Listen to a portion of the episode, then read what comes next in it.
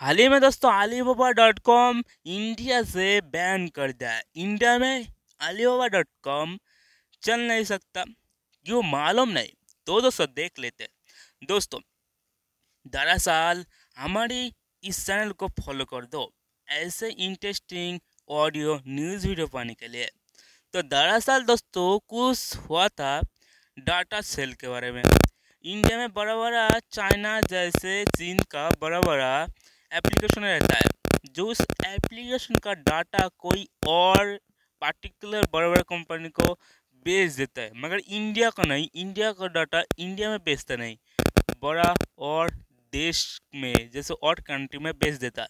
तो इसलिए दरअसल Yahoo.com और काफ़ी बड़ा बड़ा जैसे दोस्तों एप्लीकेशन बैन कर दिया। दरअसल दोस्तों Alibaba.com ऐसी एक ई-कॉमर्स ऑनलाइन जैसे प्रोडक्ट हर इंसान ऑर्डर करता है, उस टाइप का एक बड़ा कंपनी जिसका नाम है Alibaba.com, जो चाइना का है, जो चीन का है।